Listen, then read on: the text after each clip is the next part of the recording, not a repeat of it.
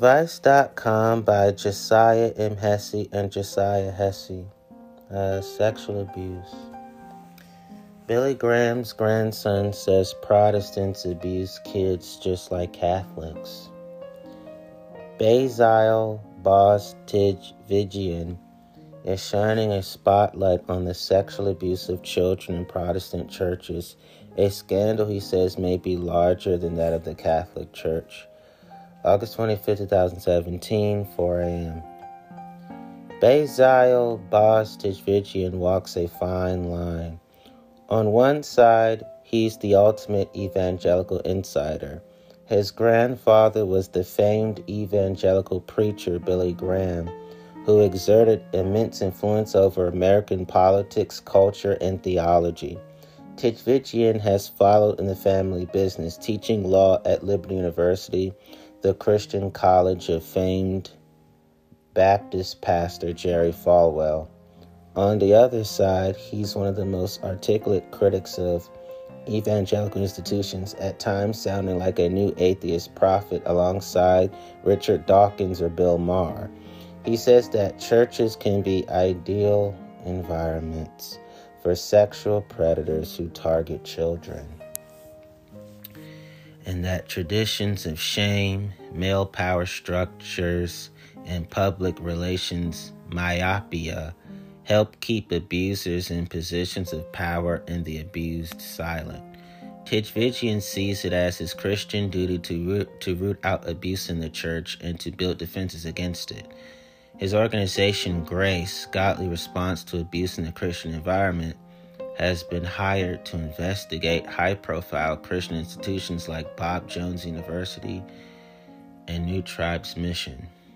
Grace revealed frightening levels of sexual abuse, and as he told me during our interview, the common the common thread of institutional protection at the expense of the individual.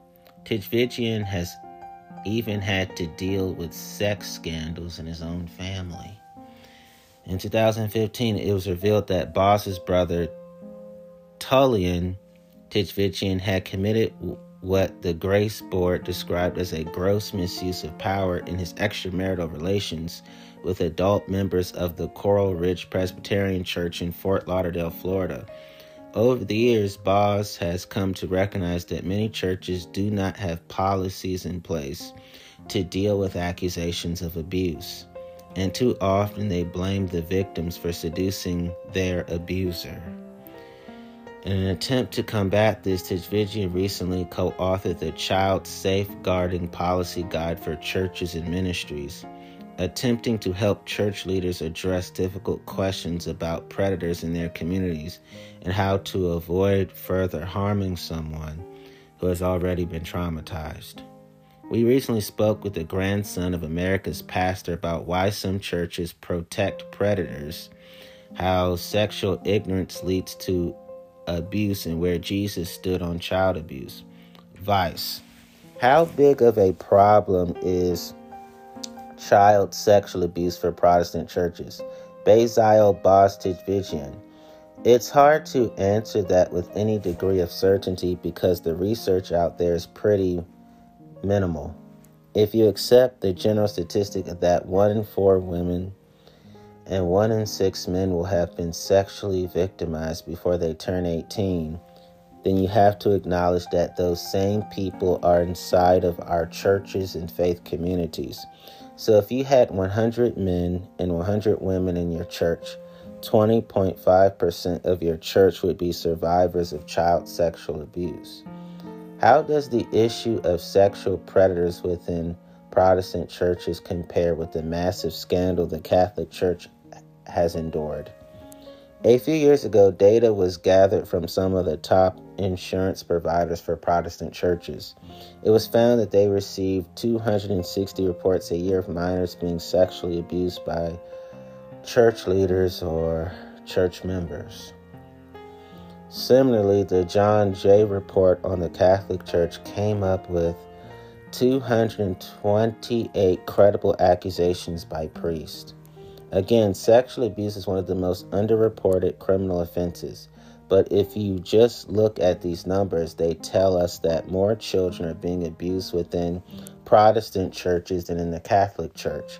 One aspect of that is that there are way more Protestants in Protestant churches than they are Catholics. But for me, it's important to share that statistic when speaking with Protestant audiences so they so that they stop pointing their fingers at the Catholic Church and engage more with their own church.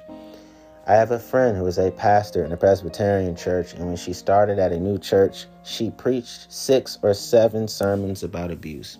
She told me that since then, I've had 10 women approach me and tell me that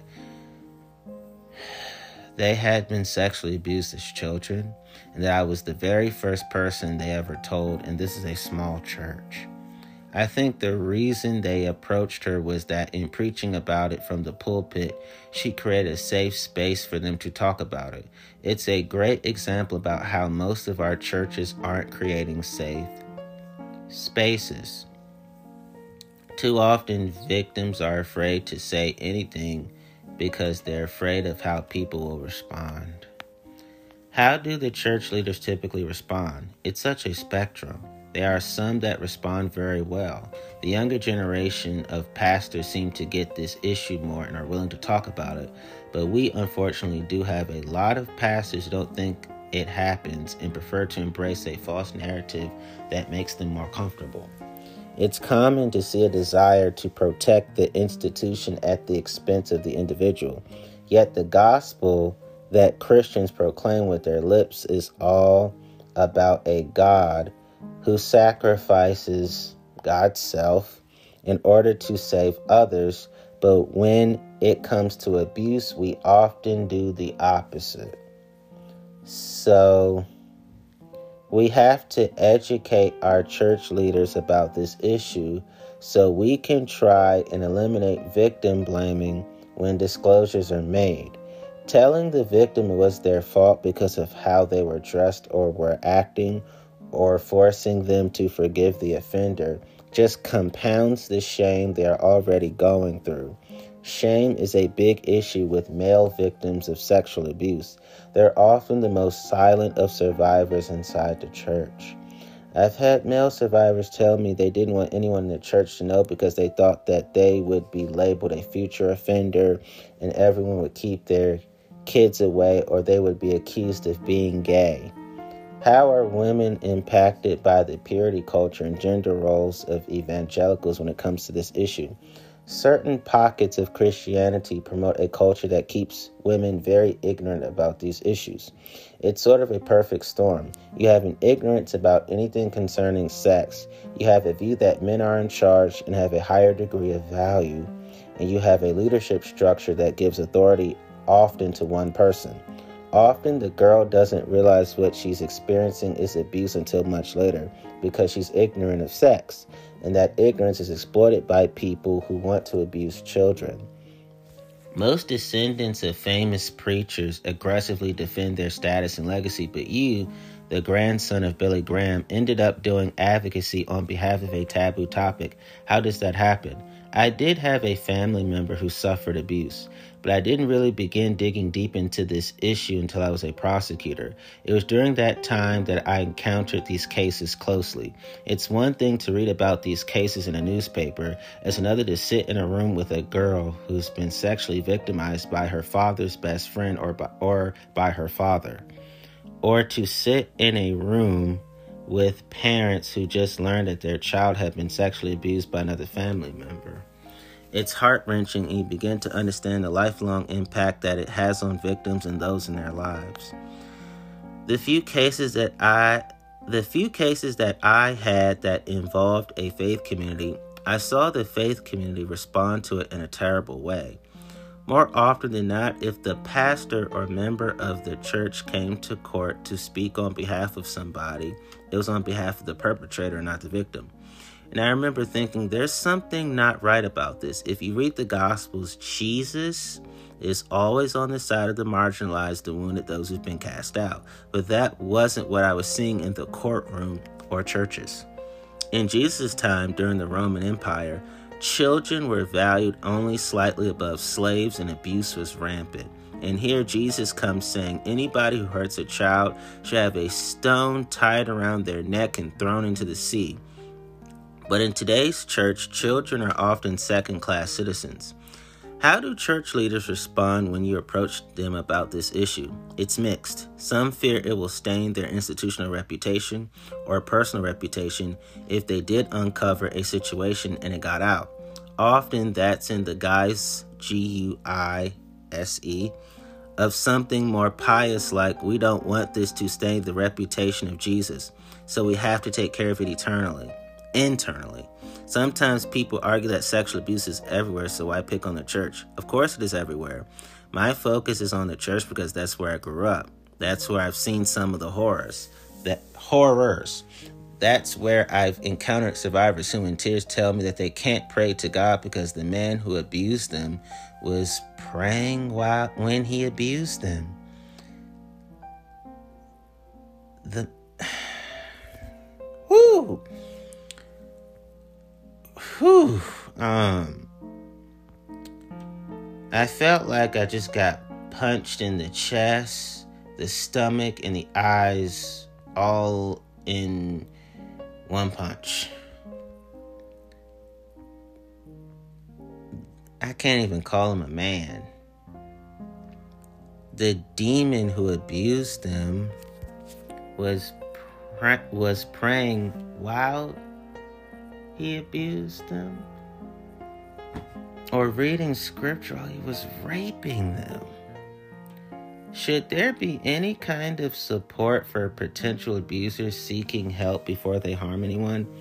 We've intentionally focused on victims because I found that the perpetrators are often the ones with the most support from the church. Having said that, there are people who are earnestly struggling with this issue and are deathly afraid of telling anyone about it because of how they'll respond. There should be resources for those who haven't acted on those impulses to come forward and get help. But it's tricky because you see a lot of lying, manipulation, and narcissism with abusers. It's difficult to know if they're telling the truth when they say they've never acted on their impulses. How has this line of work impacted you as a parent and as someone who teaches at one of the largest Christian institutions in the U.S.? You don't want to be paranoid and lock your kids in a room. But we also don't let our kids do sleepovers because I've met with too many victims who are victimized by a, pa- by a friend's parent at a sleepover.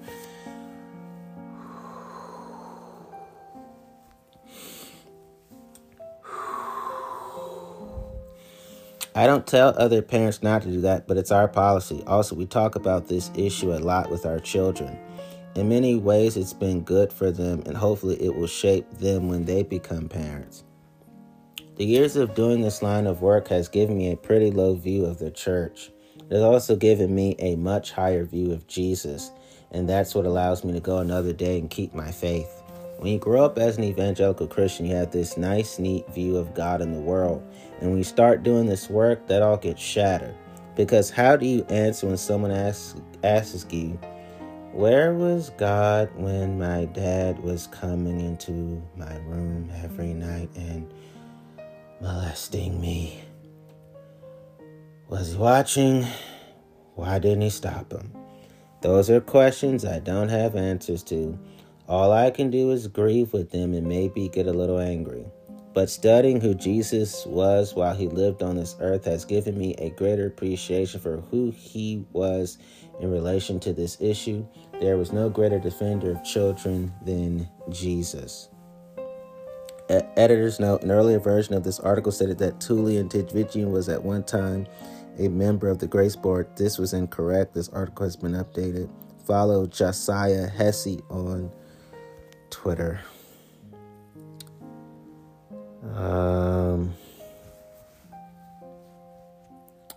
the hurt in my voice says everything that you know I'm feeling.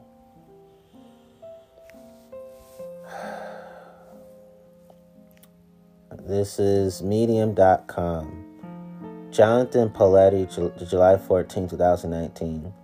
Did Christians edit out Jesus speaking on child sex abuse? Let's look at the evidence. When I think of Christianity, for some reason, I'm not thinking of warnings against the sexual abuse of children. Of course, it would be understood as bad, but a particularly severe theological problem. A special concern of God? Not so much. I was surprised then to find in a 2017 scholarly paper by Lauren Zelyck, Matthew chapter 18, verses 1 through 4, and the exposure and sexual abuse of children in the Roman world, suggesting that Jesus spoke about it in the harshest terms. Why had I not heard this before? Matthew chapter 18, verse 6 is usually translated like this If anyone causes one of these little ones, those who believe in me, to stumble, it will be better for them to have a large millstone hung around their neck and to be drowned in the depths of the sea. It is interpreted to not be about children at all. These people who stumble are adults. That's the usual. These people who stumble are adults. That's the usual approach. But Zelyck says this translation is more accurate. Whoever scandalizes one of these little ones who believe in me. The Greek word scandalizo is rare in biblical literature but doesn't mean stumble. In the Psalms of Solomon is a usage Restrain me, O God, from sexual sin and from every evil woman who scandalizes the foolish. So it appears scandalizo has a sexual reference. And Matthew chapter 18, verse 6 would be about a sexual offense involving children. The version the Christian tradition gives us is different in many ways. The focus is on the stumbling of the child as if the problem begins when the child does something bad. Until then, no blame attaches. In Zelyck's reading, Jesus speaks directly to the abuser in the moment of abuse. Shifting focus on the victim's actions, as Zelyck says, mitigates the frightful pronouncements directed against the perpetrator. I was left with the sinking feeling that the church had made these changes to the words of Jesus for a reason. That Jesus denounced the sexual abuse of children has been suggested before. In 1990, Will Deming suggested the similar language in Mark chapter 9, verses 42 through 48, and Matthew chapter 5, verses 27 through 30 had sexual reference. The idea was dismissed by Christian scholars. They knew what little ones meant. It didn't mean children, it meant all believers. William Loader, picking up in 2005 the idea that Jesus was really talking about the sexual abuse of children, works through the issue. When does little one stop referring to real children and start referring to believers in general? Many scholars see the transition as occurring between chapter 18, verse 5, and chapter 18, verse 6. The result is that they see Matthew taking Mark chapter 9 verse 42, the warning about child abuse is now a warning about causing any believers to stumble. If then I then had to consider this possibility. Jesus speaks to the sexual abuse of children three times and each was argued away. Or it wasn't until very recently when Bible scholars like Zelyck and Deming, able to be employed at regular universities, were no longer under church controls. If you want non sectarian Bible scholarship, you have to pay for it. Zelyck's paper, though published in a prominent journal, seems to have been little discussed. Michael F. Bird, an, Australian scholar, mentions it a few times. The eminent Scot McKnight shows, shows up in his comments. That's as much play as it's likely to get. Early Christianity pretty regularly spoke up about corrupting children.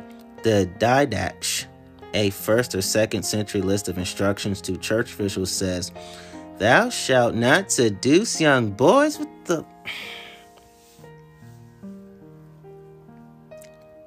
Sometimes I have to pause when I read. Whew, and sometimes I have to breathe hard and out when I read too.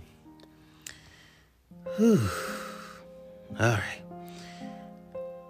That, When I say all right, that means um, I can keep on reading.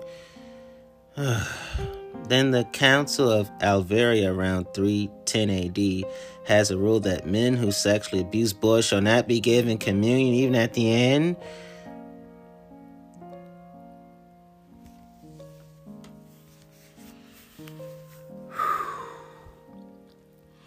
But why did the concern shift to violating boys and narrowing of Jesus' reference to children? This might also this might owe to a cruel indifference to girls, or it might conceal a startling possibility.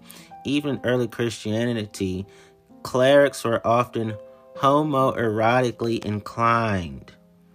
As Jos Boswell pointed out in Christianity, Social Tolerance and Homosexuality, a treatise by the 3rd century cleric John Chrysostom notes that among Christian men around him, there is some danger that womankind will become unnecessary in the future, with young men instead fulfilling all the needs women used to.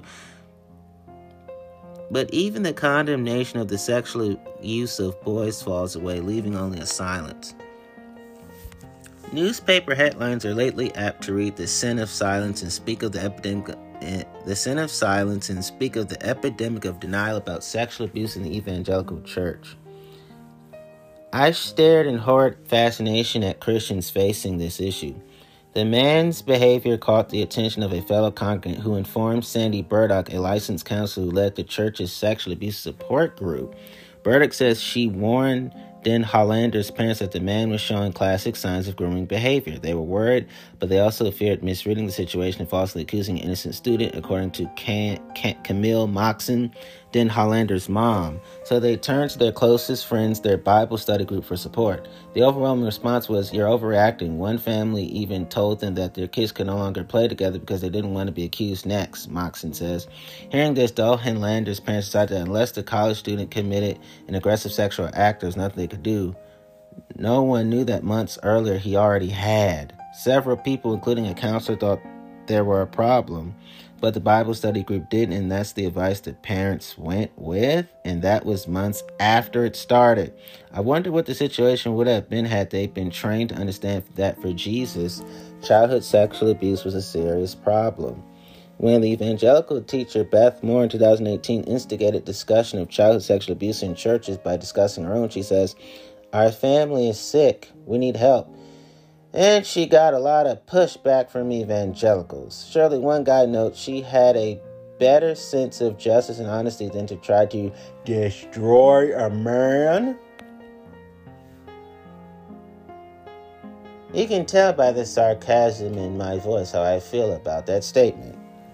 I think of the Christian response to disclosures of boy rape rapist Jerry Sandusky at Penn State revealed in 2012. His prominence as a Christian certainly contributed to his ability to get away with it for so long. Jesus, yet again, was used to abuse.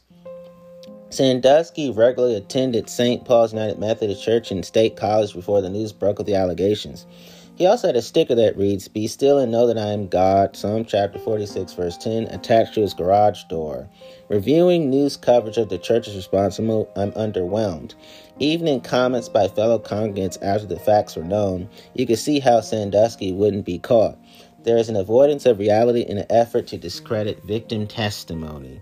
You have no idea how difficult this has been for our congregation, said one female church member who did not want to be identified. We're like a family, and the allegations were stunning. I didn't want to believe them, but there was too much evidence not to. Another congregant who said she chose not to read any news coverage of the trial struggled with her own internal conflict, saying she trusted the jury had made the right decision while holding out hope that Sandusky did not really abuse the boys who testified against him. Let me translate. She hopes the boys were lying.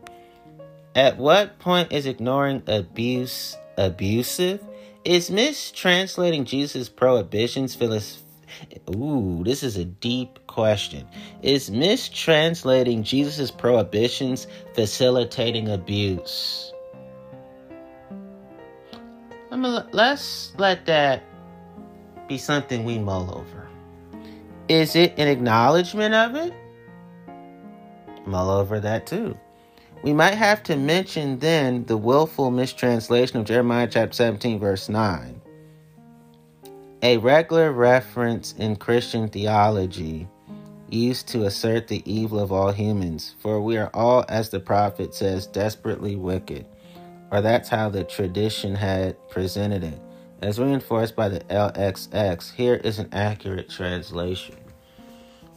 The heart is deep above all else, and so is man, and who shall understand him? Um, the heart is deep, so who can know it? It's a question. The answer is God. He is deep enough to understand the human. Christian scholars have long noted the verse is misunderstood.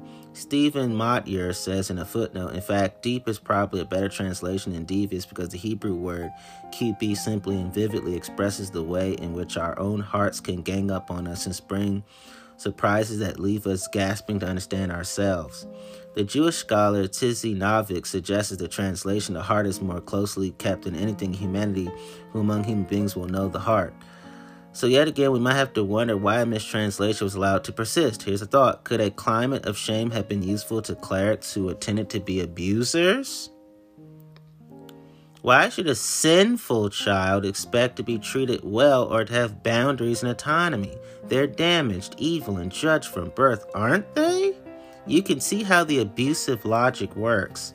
Back in Greece and Rome in the biblical period, the sexual abuse of children was a regular part of life. As Alex says, in both cultures, sex between um, um, okay, okay. No, no, no, no, no. We are not going to use this kind of language. In both cultures, m- male rapists who targeted children, boy children, and girl children of lower societal status was evilly considered by them, the rape culture and rapists the instigators of rape culture to be legitimate, particularly men enslaved children, men and forced child prostitutes. Jesus standing up to these practices was very unusual. This is a remarkable feature of a remarkable teacher. Then he went on to hold up the child as a spiritual model as that he went on to hold up the child as a spiritual model was a shock. As Cornelia B. Horn and John W. Martens explains, children were generally not held up as models of spiritual enlightenment in Judaism and only very rarely in early Christianity. Jesus' notice of children, they add, did not proceed from any existing model in Judaism, nor did early Christians who initially concentrated their ministry and missions mostly on adults readily adopt Jesus' ministry to children or accept children as models of spiritual perfection or as model disciples. It wasn't Jews, it also wasn't Christian, it was just Jesus.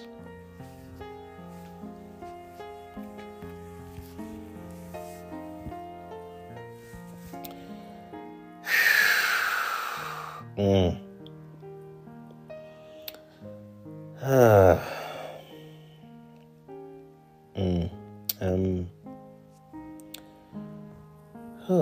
um, I'll just read one more, then I'll be done for today.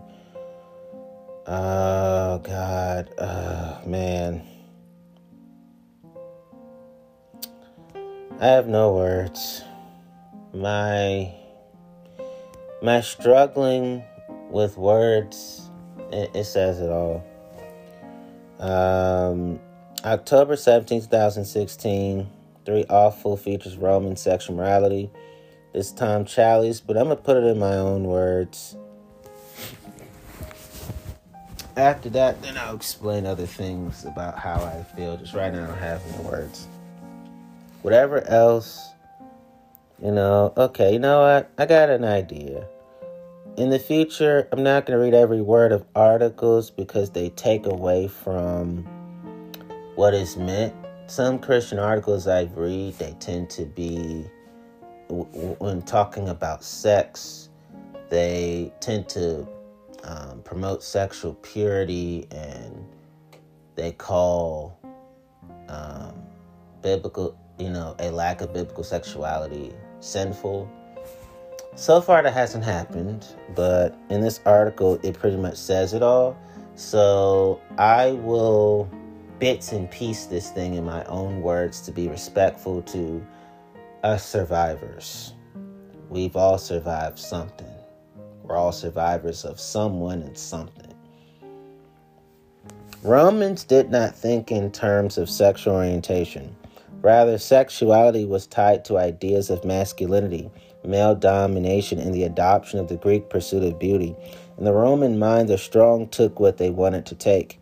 It was socially acceptable for a strong Roman male to have intercourse with men or women alike, provided he was the aggressor. It was looked down upon to play the female receptive role in LGBTQI plus li- liaisons.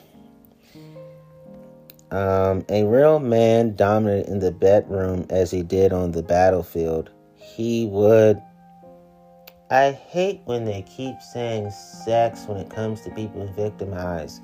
He would rape his slaves. There's no such thing as consent about anything about your life. if you are being abused, if you're f- forced into enslavement. So I'm going to read this with the most therapeutically honest language. He would rape his slaves, whether they were male or female. He would visit prostitutes. He would have LGBTQI plus sex even when married, even while married. He would engage in pederasty. See below. Even rape was generally acceptable as long as he only raped people of a lower status. He was strong, muscular, and hard in both body and spirit. Society looked down on him only when he appeared weak or soft. So Romans did not think of people as being oriented toward homosexuality or heterosexuality. Rather, they understood that a respectable man would express his dominance by having sex. Um, what's the best way to say this? It would be consensual if the men and women wanted to do it. When it comes to children, it's all forced. Now, don't me wrong. Some of the men and women were raped by these Roman males. Some of them were. So just because there's an experience going on between two adults, it's not always consensual. Some of it can be forced for some of them, and the others it's consensual. Anything adults do with children in terms of that, you know, what's the best way to put it? Anything sexual that adult does to a kid, all rape. All rape. Okay. When I say okay, I'm meaning I'm moving on to the next thing. I'm not validating any of these forms of wickedness at all. Roman sexuality accepted pedophilia. The pursuit of beauty and the obsession with the masculine ideal led to the widespread practice of pederasty. Okay, it's not a sexual relationship. Sometimes I tell you up front what is being said because people are ignorant. There's no such thing as sexual relationship between an adult and a kid. That's just logical, don't you think? It's when an adult man raped an adolescent boy. This had been a common feature of the Greek world and was adapted by the Romans who saw it as a natural expression of male privilege and, do- and domination. A Roman man would direct his sexual attention toward a slave boy, at times even a freeborn child, would continue to do so until the boy reached puberty. Oh God, I, uh, I. If I could go back in time and kill all the Roman males who did that, I absolutely would. I would show them I'm the real aggressor up in here. I don't want any of you breathing. I'll come back with an Uzi packs of Uzis and have fun blasting all y'all. I mean, I'm not trying to be funny. That's how I really feel. It's hard not to have murderous feelings toward rapists. These relationships were seen as an acceptable and even idealized form of I'm not going to call that love. I'm not calling that love. You know what I call that? Pure evil. Stop calling it love. Kind of stop that. Just stop calling it love. I don't like. Ugh. I can write better than this. No offense to this dude, but I can write language that upholds up survivors like us, like me express self in poem, story, and song. No, no, no. There's no such thing as poetry, stories, and songs when you are torturing a soul. In the Roman world, a man's wife was often seen as beneath him and less than him, but a demonic rape culture, as I call it, with you know, no, but a demonic rape culture, I, as I call it, when it comes to boys, some of the men that they raped, and some of the other men that they had consensual sex with represented a no stop calling it higher form of intellectual love and engagement. No no no. Engagement it, wrong word. Intellectual love wrong word. Higher forms no.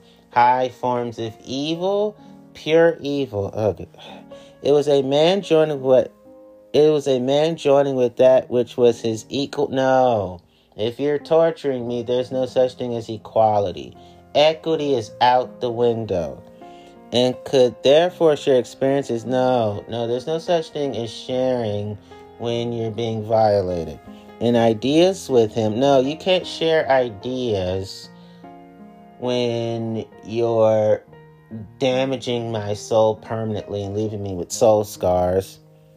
In a way, you cannot with a woman. Uh, no, no, no, no, no this is the wrong language to use when it comes to people who have been forced to be slaves. Pederasty, pedophilia was understood to be good and acceptable. No, no, no, no, no, no, no, no, no, no, no, no, hell, no, hell to the nah. Hell to the motherfucking no. Hell to the motherfucking no. Hell no, hell no. Roman sexuality had a low view of womanhood. Uh, women were not generally held in high regard in Roman culture. Women were often seen as weak physically and mentally. They were inferior to men. They're not inferior to men. It was just that the Roman fucked up ass culture saw them that way and existed to serve the men as little more than slaves at times. A woman's value was larger than her ability to bear children. If she could not do so, she was quickly cast off. Fucked up. Because lifespans were short and infant mortality high, women were often married off in their young teens. Ill. Child marriage is fucking disgusting. Child marriage is evil, sick, perverted, dead wrong, and highly immoral. It should be illegal and abolished everywhere to maximize number of children they could bear. No, no, no. They were encouraging statutory rape back then. And people encourage it now. Sick. Pervert, perverts that need to be locked up without parole. When it came to sexual mores, women were held to a very different standard than men, where men were free to carry on LGBTQ plus sex. She says affairs. I don't want to disrespect any community and to commit adultery with prostitutes and concubines. You can't, I don't know if you can use the word adultery because um, in this culture it's rape. The, adultery in Roman times, it, I call that rape. I, yes, I call that rape. He says commit adultery with slaves, prostitutes, concubines.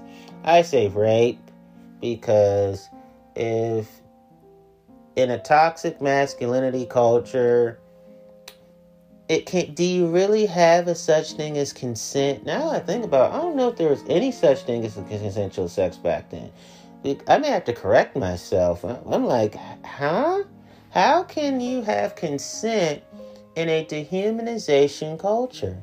How can you have equality and equity in a demonization culture. I may have to change my view on consent because the way what I'm reading makes me think, I don't know if it was always two sides. I don't think it was. Ever, I don't know if it was ever two sides. I'm starting to rethink. A woman, quote unquote, caught in adultery should be charged with a crime. legal penalty for adultery allowed the husband to rape the male offender, than if he desired to kill his wife. Under Augustus, it even became illegal for a man to forgive his wife. He was forced to divorce her. It is not enough to suggest that women were underappreciated in Roman culture, don't you think? They were unappreciated in Roman culture. Underappreciated is the wrong language to use. Totally unappreciated. Children were totally unappreciated too. Slaves and prostitutes, concubines, totally unappreciated. They all were totally unappreciated. underappreciated, that's not strong enough in condemnation. There are many instances where they were treated second class human beings slightly more honored than slaves. That uh, that that that's you're still enslaving me, even if you so called quasi semi I guess you're you have a little more value in my perverted eyesight than a slave. But all these groups, women, children, prostitutes, concubines, and slaves were all treated as slaves if you do your research. So, is there one group of slaves when we think about it? In this culture of cruelty, I don't know if anything was consensual back then. I'm still. Uh. And so basically, I'm gonna just wrap up because y'all get the point. I don't believe in dumbing down, and you know, y'all. I'm not gonna treat y'all like you're stupid because you get the point. To sum it up, Rome was a culture of extreme sexual perversion. I'm only making disses at the Roman males. Those are the only people I'm targeting. Everybody else is innocent. I'm talking about these Roman slimy pig motherfuckers. Those are the ones I'm talking about.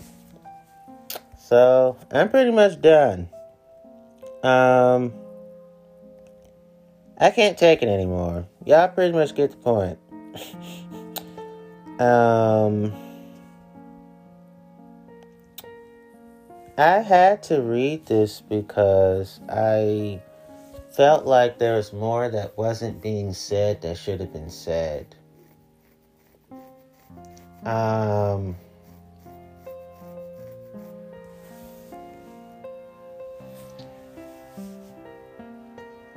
I just. I, I have to say that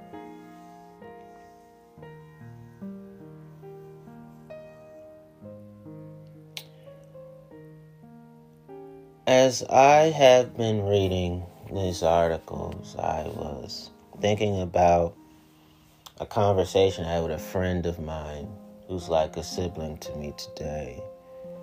And this sibling of mine, friend of mine too, says that,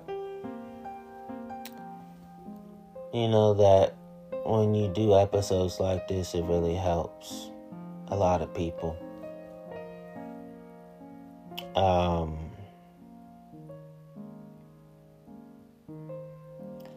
feel water in my eyes.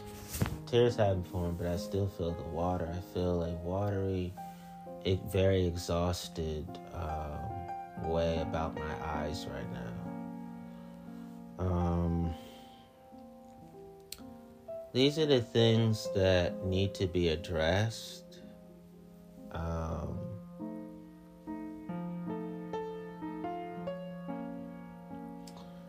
I may have to ask a controversial question.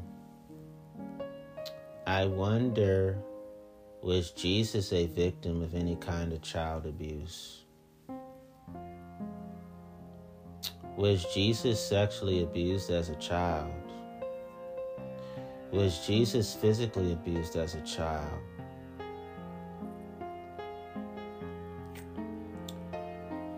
And I don't mean to be controversial, but because Jesus grew up in a region that was, it had a lot of Roman domination. And if Jesus was abused as an adult, according to history and the Bible, he was. Was that more of the same when he was a kid? Or did Mary and Joseph protect Jesus as a kid? Were they able to? And if they didn't, I wonder the Bible writers knew that. And if they knew that, why were they silent on it? That's what I ask because Jesus and the Romans do have a relationship. The Romans killed him. So I wonder what was it like for Jesus to be a kid? I wonder did the other adults that Jesus came in contact with contact with as a child, did they protect him? Were they nasty to him? Did they did they try to defile him? Did they try to rape him? Did they try to beat him up?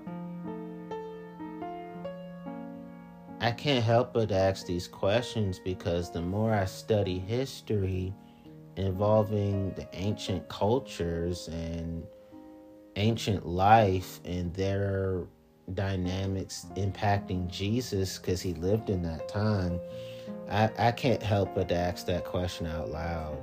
I mean, there's nothing wrong with intellectual toolboxes such as the Bible, because it's a book. Books are intellectual tools.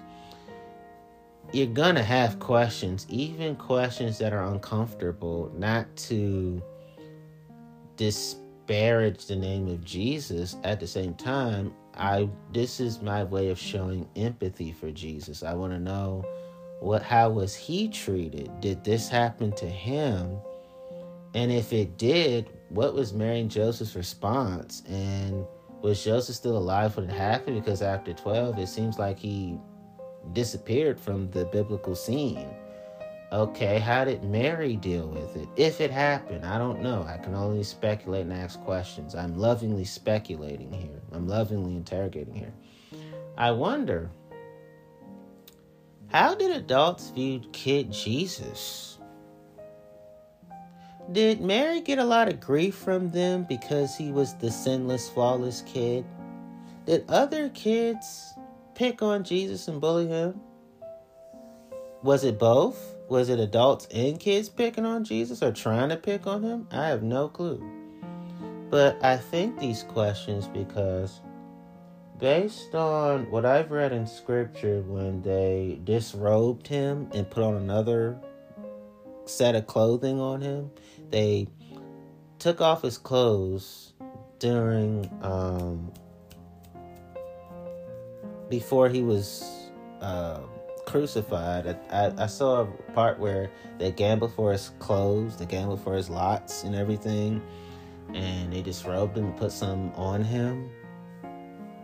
And then when I've read in Roman culture how some of the, well, a lot of the crucifixion victims were anally raped before um,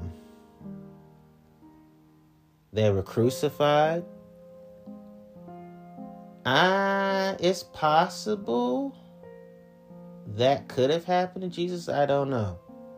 But based on what I've read on crucifixion, I think that may have happened. So those are the questions I'm asking, and thank you for letting me share with you.